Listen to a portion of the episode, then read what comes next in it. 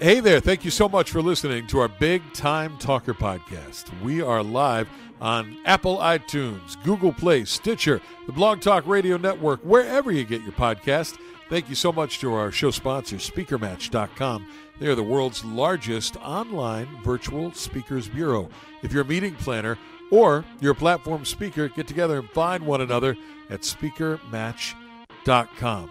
Well, in life, they say sometimes you have a second act and our guest on the, the broadcast today, it may be on his third act, or, or maybe he's like a cat and he has nine lives. He's done so many interesting things. The latest is his uh, book series, the I Matter books, and Harlan Rector joins us on the show. Hello, Harlan. Hello, Burke. How you doing? I am just fascinated by your life and all the cool things that you've done, including the, these I Matter books, uh, and, and your longtime career uh, as an artist and an art director at a big ad agency. And you are, as I understand it, still the voice of one of my favorite things. You're a, a voiceover artist. You're the voice of Blue Bell Ice Cream. Yes, sir. That's right. This is my 37th year, I think. Um, yeah, and I, I try to buy and eat all I can. But, uh, Support the home team. I love it. All right, I, yeah. I, I, don't even know where to start in unpeeling that onion because you've got so much cool stuff going on. But but let's go back to the beginning. I read somewhere that uh, you were asked as a kid what you want to do when you grow up, and you said, "Look, I, I want to be an artist," and then you got to do that. Well, I said, "Yeah, that was in second grade when." Um, when all the other kids said, "Well, I want to be a fireman," or, or the, we were just beginning in uh, World War II, so they some of them wanted to be soldiers, and I just boldly stepped out and said, "I want to be an artist," and I did. I just I never had another thought, and uh, it was kind of kind of cool because I I didn't have to worry about anything because I I uh, that's what I wanted to do, and uh, God led me that way too. So, where did you grow up, Harlan? Let's rewind a little bit. What's your hometown? St. Louis, Missouri, and uh, uh, the Show Me State, and uh, uh, born in 1934. So, uh, most you know, the very beginning of my life was was before before the war, before 1941, um, and um, I, it, my dad said I can remember what my dad said one time. He didn't talk much. He was from he was a Hoosier from Indiana. Right. But but he said in his in his uh, slang, we don't allow can't in this house. And for some reason or other, um, I have never thought about something I could I can't I never thought about what I couldn't do. And I just uh, have been kind of fearless in whatever I wanted to do, I did. Um, that's but the only problem with that is there's just a, a few uh, um, uh, letters that that take fearless and make it into foolish. So, yeah. So um, hopefully I didn't do too much of the foolish, but but I had my times. You so. can visit Harlan online, by the way. His website is harlanrector.com, and you can find out more about his books and his voiceover work and his, his uh, time in Hollywood. And and and so, as you said, you grew up in the 1930s. You're right in the middle of the polio pandemic, and I wonder if you have recollections of, of kids back then that that struggled with that leading up to World War II. Yeah, you know what? I really don't. Um, um, I guess we were we were fortunate. We uh, we grew up in South St. Louis in the city, and um, uh, but but but I I didn't have any uh, uh, happening in my life or any the lives of my friends. So um, it was it was a great time to grow up because uh, you just uh, you know we were later on we were fighting a war. We had a real enemy. They had uniforms and and uh, you know it was it was totally different. The whole country was on the war was on the war program and uh, it was just uh, it was great. So after World War II, um, at, that time, you become a young man, and you, you right. missed the war because you were still a kid during World War II, right? Right. Yes, sir. Uh, when World War II broke out, I was seven years old. So. And so at the end of the war, when it comes time for young Harlan Rector to get gainful employment, do you remember what your first job was? Uh, well, had little things like working as a stock boy at A&P and stuff like that. But uh, as far as career as a young man, um, the, the very first art job was uh, because a teacher at the Washington University, when I went to art school there, he convinced me to uh, not go on with day school, but come to his night school courses. And because he was teaching commercial art at night. And uh, uh, and I had a little job in a in a label company designing little bit stickers and labels and so forth. He said, "Give up that silly job, stay home and make art samples. I'll help you show you how to do that, and I'll help you find a job." He told me that when we just got married. So, so for the first three months of uh, our married life, my wife worked, and I stayed home making art samples and by George, by the by the first of January or the second of January, he got me a job at this movie production company. They made the uh, training films and everything, and I learned how to do animation. That was incredible. Amazing. Harlan Rector is our guest today on the Big Time Talker podcast. Visit him online at harlanrector.com. Pick up his uh, I Matter books or uh, the book I want to talk to you a lot about is uh, Once Upon a Corner in Detroit, where you you drew characters and met uh, many of the biggest stars of the day in the 1970s and 80s. Um, eh, so you, you, had you know high school jobs, as you said, you were a stock boy right. at the old A&P grocery store, but pretty soon you're drawing for a living, and and I wonder, looking back on it now, at the time, did you realize? Just how lucky you were that, that you weren't out there uh, doing hard physical labor, which was the way it was well, for most folks of the day. Well, I guess, I guess I must have. I mean, why why wouldn't I feel that yeah, way? Yeah. I was doing what I thought I would, what I said I'd do in second grade, and uh, uh, it was it was just marvelous. Um, and the, and um, but that, but they they had they ran into trouble and they had to let people go, and I was one of them. Right. And then I got a job in the Yellow Page art department of Bell Telephone, and everything you did was in yellow and black, and it was it was it was kind of awful. Um, then a guy called me who had I'd interviewed with before. He remembered me, and they hired me at this huge uh, company, pr- sales promotion company, and we did everything in color. And that was oh, that was just that was the beginning of my art jobs. Um, and that didn't last long, but then I got an opportunity to, to go into advertising. So that's what I did the rest of my career, ad agencies all over the country. Um, and, if Harlan's voice sounds familiar, you may have heard him as the voice of the History Channel or Blue Bell Ice Cream. He, he, also does voiceover, where, as my father would say back in West Virginia growing up, Harlan, you managed to figure out a way to talk for a living, which is not a bad thing. That's right. Yeah. Well, well, that was a, that was another interesting thing in my life. I, I was discovered, uh, not because I wanted to be in it, but I was just discovered because I was doing a little demo for a client, uh, just to let him hear what a, his commercial was going to sound like, rather than just read a script. And the top voiceover lady in L.A. happened to be in the studio, heard me, discovered me, encouraged me to do that, and I started doing that. And then, then the big agency I was with fired me, so I was out on out on my own. And um, I first time I'd never had a, a, a steady paycheck.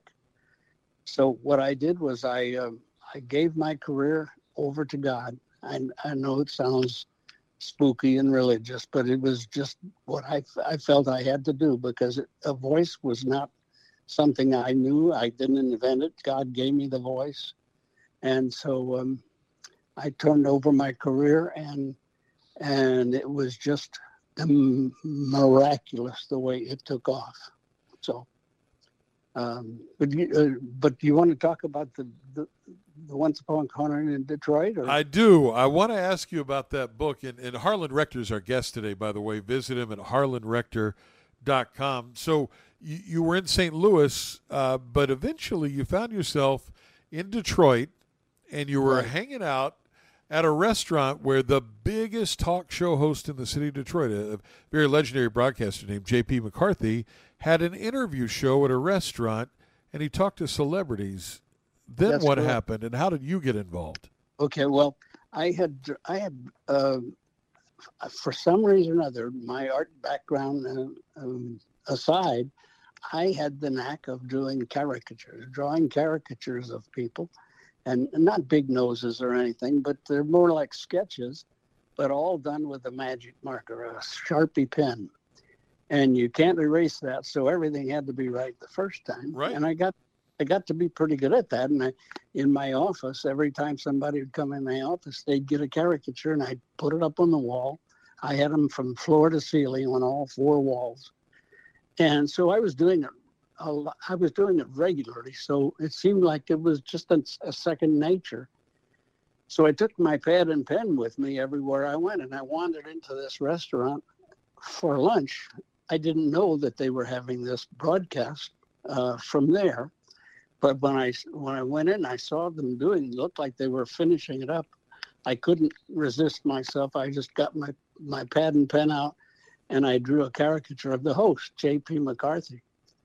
Uh, and afterward, he came over to where I was sitting and introduced myself, and and uh, he looked at that. He laughed. He said it was great. He said, "Why don't you come to my show, Focus, every day at lunch when you can, and draw caricatures of celebrities?"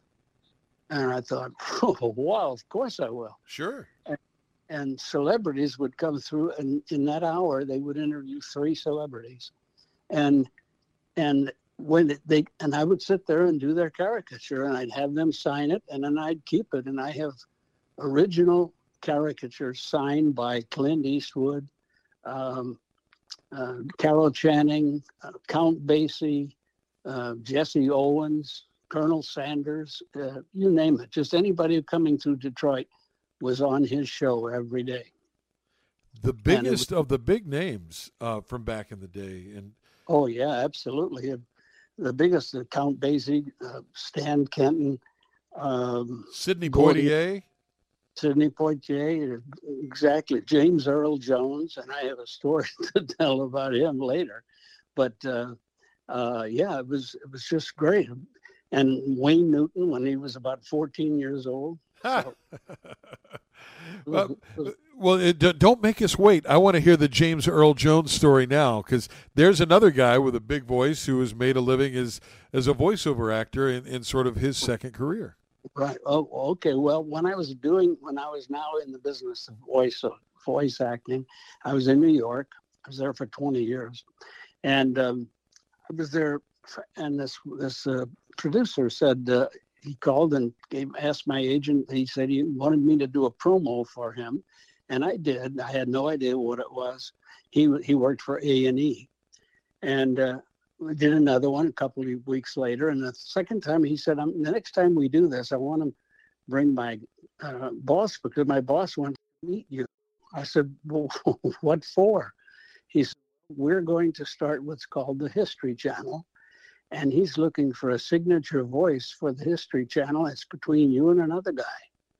And I said, Really? Who's the other guy? he said, James Earl Jones. Wow. I said, Just give it to him. You know, I can't do that.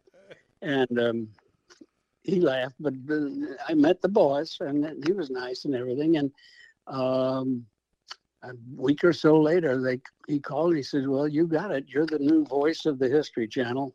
And I was that for the first four years on the air. Um, I went back to my agent when I said, "Hey, guess who the voice of the new History Channel is?" And uh, he said, "Don't be so smug." He said, "I bet his agent wanted too much money." That's one way to deflate your ego right away, huh? yeah, exactly. So, so that's fun. As you met uh, these celebrities and, and had them sign the characters, I, I wonder if you have any recollections of folks that, that really made a big impression on a young Harlan Rector as you sat and, and drew these folks at this restaurant in Detroit. You want to know something? I don't remember one word any of them ever spoke. Really? I I honestly do not. I and you would think you'd you'd want to know what Jesse uh, Jesse Owens said, or even Clint Eastwood in 1971. You'd wonder, you know, and I, it was the closest thing, Bert, to out of, to an out of body experience that I've ever had because I would go in, I'd sit down on a stool, and uh, start to draw the caricature. I didn't have another thought in my mind, and and it was a it was a miracle, really, the way I did these. I could not I could not do that today. Uh, it just it was incredible. So I'm I'm really sorry that I don't remember, and and actually I knew some of these people. Uh, I had met them before. Uh, in a trip out to LA, I met, uh, um, oh gosh, E.G. Marshall. Wow. Uh, and but I don't remember what even he said. So. But you know you were there. We've got the book yeah, as the proof. That's true. That's true, and they're signed, and I have them all authenticated by uh, this, this, authentication service in Dallas. I went down there with all these, uh, about almost a hundred of them, and they authenticated each one, and, and a certificate goes with every one of them. If you're a fan of old Hollywood and uh, classic entertainment, you've got to check out Once Upon a Corner in Detroit by Harlan Rector. It's available at Amazon.com, wherever you get books, and you can visit uh, HarlanRector.com as well. And Barnes, and Noble as well. Okay, very good. Um, I, I want to talk to you, if we can, a little bit about your new book series, the the I Matter right. series, and – um, look, you alluded to this earlier in the conversation. You've been around uh, the block a time or two. You you are not a young spring chicken. You've learned an awful lot in your life, and I think some of that translates into the these books. But where did the inspiration come from for I Matter? Well, this is, I'm glad you asked because this is really uh, uh, interesting. Um, I had when I had finished the uh, Once Upon a Corner in Detroit, um, a friend of mine that I made made this friend Ed Nicholas because he cobbled together several other writers to help me write the autobiographies or the biographies for all of these people. I had to write 65 of them because there were 65 celebrities in this book. Right. So um, he helped he helped me get that all done and he asked if i would sign the first book when i had it done over to his daughter which i did and i took it over to his house to deliver it to him on a sunday night and he said this is wonderful what's the name of the next book you're going to write i said are you kidding you're, you're crazy i'm i'm this was such a tr- struggle for me to get this done. I'm just going to play golf. I haven't played in six months. That was on Sunday. And by Tuesday, three friends asked me to play nine holes. I thought, oh my goodness. Well, all right, I will. And on the seventh hole, I hit a hole in one. And I thought immediately, there is something spooky happening here. Right. Because I don't believe in coincidences. But at any rate, uh, the rest of the week went by, and on Saturday morning, I decided to get up. I, I did get up before my wife and daughter, and I went in. I decided to pray. And all I did was ask God, "What do you want me to do?" And and and this in warp speed came the thought to me to write a book titled "I Matter." Now that I don't, I didn't think about that at one, and never thought about it before but to have a specific title of a book called I Matter. And by the time I was through, I had worked out in my mind the whole scenario how how it would be. It would be a book about um, any six different stages of a person's life, and each each chapter of these each chapter, which would be a stage, uh, would have uh, essays or stories written by other people who have had positive experiences that might have changed their life or changed someone else's life. But the whole thing is a feel good bunch of stories from people who have have really I matter because of because of what they've felt in their life, and uh, I was so excited. I called Ed Miklas and I said, Ed, the name of the new book that I'm going to write is called I Matter. And he said, and then I told him what it was, and he said, That's incredible. I'll help you write it. And, and this guy has written over 40 books. Wow. And so um, he said, Would you entertain us a, a, subtitle? And, and just off the top of his head, he says, Finding meaning in your life at any age. And I thought, wow, that is so great. So we published this book and we got we got stories from we we put in some of our own, but we got stories from just a variety of people, all kinds of in any ethnic, any uh, religion, it doesn't matter. It was just a cross section of, of of United States and and uh, ages and everything else, and um, we published I Matter, the first book, and for the cover, I decided um, to to use the picture, the close up of the two hands in the Sistine ceiling that uh, Michelangelo painted, the hand of God with the finger almost touching the hand of Adam. Right. I said, if, if anybody matters, it, it's humanity, and he represents that. So that was the cover, and there was a thought balloon coming from Adam, and it said, "I matter." and it was just it, it worked out beautifully. And then then we decided to have a second one. And so the, the cover of that one, I had to illustrate it because I couldn't use that same picture. But I, it was a picture of God's hand with his finger, and pointing up to him was this young African American female hand with bright pink fingernail polish. And in her thought balloon in bright pink is I matter too, T O O. And we got we've got fortunate, I guess, because there are, are real celebrities in that book.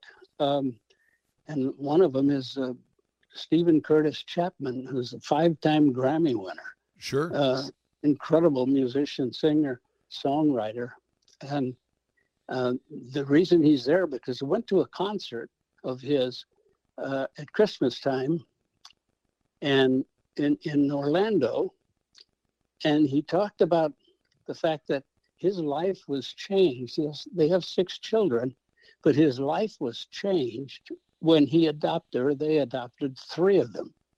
So I thought, oh, he has got to be in our book because that's what it's about positive things that happen that changed one's life.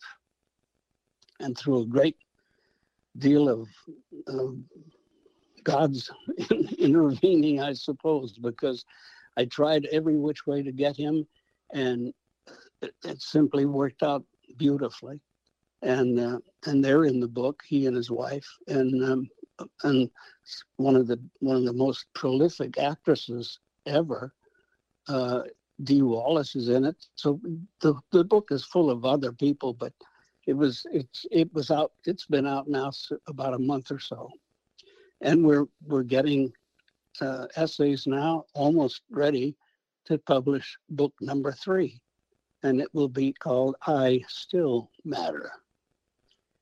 Harlan Rector is our guest. These books, the the I Matter series, are available online at Barnes and Noble, Amazon, and uh, you find out more at, at harlanrector.com. Um, I wonder if Harlan, if this was a conscious thought for you. Um, you're a senior now. You had a long, you know, illustrious career. You still work, you still do fun stuff, but you've been around a long time. You, you, uh, you know, semi-retired to Florida, and I wonder if if I matter is something uh, that that you see seniors struggle with there, despite you know the career they may have had or or the family life they may have had uh, do you see seniors that, that feel like maybe they've been marginalized put to the side and maybe in, internally they feel like they don't matter as much bert that's a that that's a great thought um, yeah the, well of course i have have a lot of friends uh, since we moved here that are in, in our church. However, um, they may be a little younger, but they're still seniors. Uh, but yeah, that's that is that's something that's on everyone's mind. Uh, what did it really mean to you know what did I really mean to anything or to anybody or um, uh, and so and and when you would you'd be surprised well you'd have to read these books to find just how many different kinds of of uh, positive things have happened to people. Um, they're not all just uh, they're not all personal. Some some happen to other people that they knew, you know, or that the influence. You know, a lot of them are a lot of them are being how they've been influenced by by teachers. How something a teacher said to them in fifth grade changed their life and so it's a they're, it's marvelous. I really uh, I couldn't have thought of it myself, and I didn't. yeah, there, certainly was a, a, divine hand in this. There's no question, and uh, you know I I love these books in that they're short, bite-sized nuggets. It's something you can you know pick up on the nightstand before you you, you drift off to sleep at night and, and read one of these inspirational stories. If if you're a fan, right. you're listening right now, you're a fan of the, the Chicken Soup for the Soul series, they're laid out very much, uh, you know, like that with a lot of short inspirational stories. But one of the things that, that I thought was interesting, Harlan, that you did is you sort of uh, divided the chapters up based on where people are in their lives and, and from that viewpoint. So could you talk to us a little bit about that and, and how that came to be? Sure. Well, the, initially, as I say, um, as an answer to to that prayer, um, I I just thought I just it just came to me that that the, there's this should be six different chapters, six different periods in a person's life, and the first chapter is is kindergarten, uh, and and um, you know those ages, you know, one to to ten or something the second chapter is high school and college.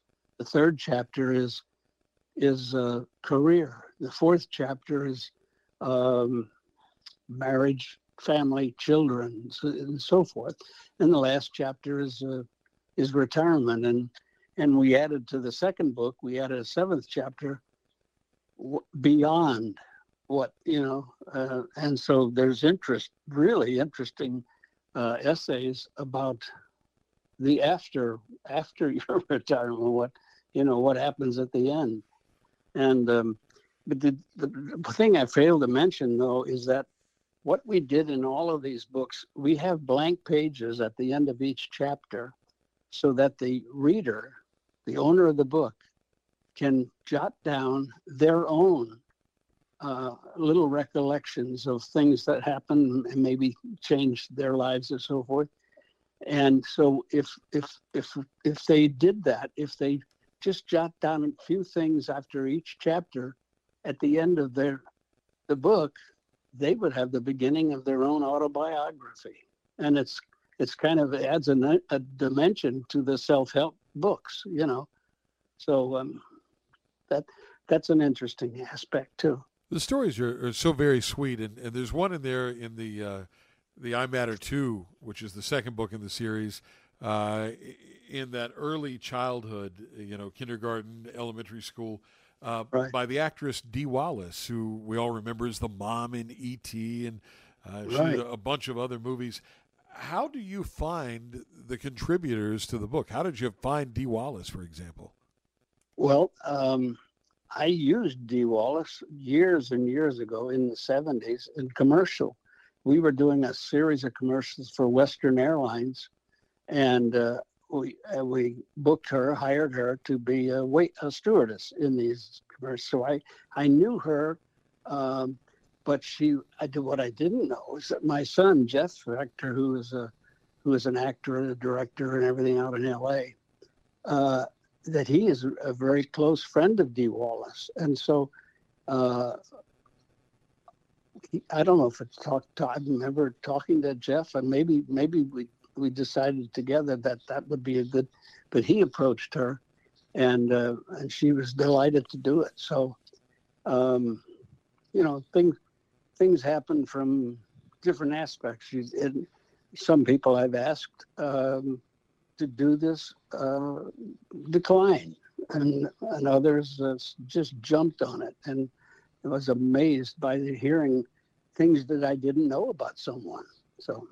Spirituality, of course, plays a huge part in these books and has played a huge part in your life. I wonder if that's Harlan more so now, uh, as a senior, as someone who's lived a very full life. If if that's a more important part of your life now, or have you always uh, been a spiritual guy? No, um, I always knew about it. I was, I remember being brought up in Presbyterian churches when I was little. When I when we were married in one, and and I've always been to, you know, and I knew all these things that came, but I didn't, I didn't take too seriously until um, much later when uh, it was driven home to me in a very interesting way. Well, tell Just, me about that. What what what was that change in your, your heart and in your life? Well, I um, uh, working in ad agencies all over the country, big big agencies. They're, they're, you know, you're just involved in a lot of things. I was way a lot because one year I made 15 trips out to L.A. from from Detroit. Each one was a week or two. You know, so you're away a lot. Uh, you, you're not doing things. You're not going to kids' ball games or whatever. And um, uh, so, but I went to. Finally, we moved to when I started doing voiceovers in New York. We moved to Connecticut, and we were in this little church, Presbyterian church, but it was different. Uh, there were just really heavy, godly people there, but but not so that you were bored with religion. They were good, fun-loving people, but they were they they just knew a lot more than I did. And so they talked me into going to a two uh, a, a three-day weekend um, re, uh, uh, retreat called Tres Dias. And um, if you go, then two weeks later your wife goes to one for the women. So that's the reason I went, just so my wife can go to hers. Not that I needed it. but, and uh, but I went anyway. And so, in a, as a in a break one day, we were out the, outside throwing the football around. I reached with one, and I heard a snap, and I felt a snap, and I tore my hamstring, and went to the ground. Uh, so they carried me in, and for the afternoon session, and the, they um, incidentally the guy in charge was called the rector. So, uh, but but he was more of a rector than I was. So uh, he stopped before starting the sec- afternoon session. He said, "There's a brother here who's hurting, and when a brother is hurting, we pray for him. So let's go over and lay hands on Harlan and pray for him." So 50 people, the 25 that were attending and 25 that were putting on this retreat came over and prayed for me. And I started crying. My, I bawling. There was a puddle of water down at my feet when we were done because it's the first time that I ever really felt the love of God in these men. Not that I didn't know it existed, of course, you know, and I got along fine, but I was I was touched by by God, and uh, they say God is love, and and He sure was, and um, it changed my life. Um, I had already given over that career of mine to God, and and tried to live up to it, but this was this was the clincher, um, and so after that is when all the things that have that I've been involved in. Um, the, the, first thing was uh, I was inspired to write 40 radio dramas and produced them that talked about how God works in the lives of people. That was called Light. That was in the, excuse me, that was about 1984 or something. All of this happened after that. And when I was through with that, then I was, then I was uh, inspired to write lyrics to songs, and I didn't, I never did that before. I'm not a writer, but I would write, sit down and write on a yellow pad the lyrics of a song that Judas might sing about how he felt about knowing Jesus. These were all people who were alive during that three year period of his ministry. And then I write the lyrics for Barabbas, the thief that was released instead of Jesus. And then I wrote the lyrics for Mary Magdalene. And then I wrote the lyrics, and I had no idea why I was doing this. Of course, why I was doing it is because God was saying, okay, you're going to work for me now. And and he gave me these great inspirations. That turned into a musical uh, production. I wrote that I wrote the book for the musical, and it was performed to two, two theaters. Uh, and now I'm trying to to change that all into a screenplay. And I've, I've I've altered it some. I threw out some songs. I wrote new ones, and I'm I'm I'm trying to make a, a feature film out of thing called A Taste of Heaven, and it's a it's a wonderful, fun-filled um, trip through. Uh, you know, I'm I'm I'm really after. I feel my that God has has asked me to to to reach the fence sitters, the people who, uh, yeah, say yeah, I'm a Christian. I just never go to church, or you know, uh, or even people who just don't believe if they saw this, if they saw that, paid attention to this at all, uh, they would be entertained and they'd get a good serving of of uh, Bible because these, these songs are all about they're little Bible stories about. Uh, so one of the things is the, is the kid who had the fishes and loaves when Jesus fed the five thousand. Um, so they'll get they'll get these performed by actors who are playing those roles. And it's a, well, it's it's kind of hard to explain now, but um, believe me, it would be an incredible f- film. And so I'm about to uh, um, send it out and see if I can't get it done. Harlan, you uh, you have a few years on me, and you're making me tired with all that energy. Where where does that inspiration come from when so many of your contemporaries? uh, are, are, just sort of hanging out and enjoying their retirement, you're working harder than ever. Well, Burke, it's ruining my golf game. uh, but but my friends say I didn't have one to begin with. So, um, well, there's I, that. Um, uh, you know, I'm 87. I, I don't feel that. I don't act like it. But I, but I know that uh, I know that someday I won't be here, but I'm trying my dancing as fast as I can. I love so, it. I love it. All right, one last question, and uh, I'll let you get back to it. Uh, you know, you did talk about in, in the I Matter Two book that you added a, a seventh chapter, the the age beyond memories, and and right. you know what happens after you're gone. For a guy like you who has done so many different things with your life, so many different interesting things, and and clearly have been very blessed uh, to be able to do those things. You know, what do you want people to to remember about Harlan Rector, and, and when they describe you, how how do you want to be described?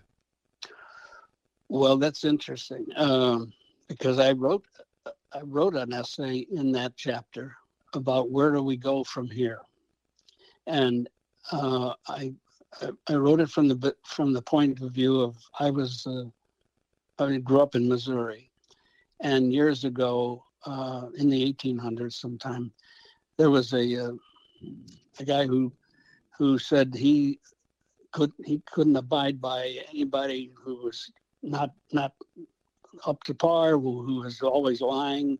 He, you know, especially politicians, and he said, um, "I'm from Missouri, and we and and one thing we don't stand for is, uh, you know, is, being led down the, the, the wrong path. So you have to show me what you're talking about. and Missouri became the show me state. Right. I grew up I grew up knowing that show me was a was a good way to avoid answering tough questions. Uh, you know, so I wrote this essay from that point of view. But the problem is, um, all these things are, are are are brought about by timing, and and there is no one better at timing than God. Uh, he's in charge of life and death, and and timing is going to make the difference between when you think you should when you think you're going and when you actually do.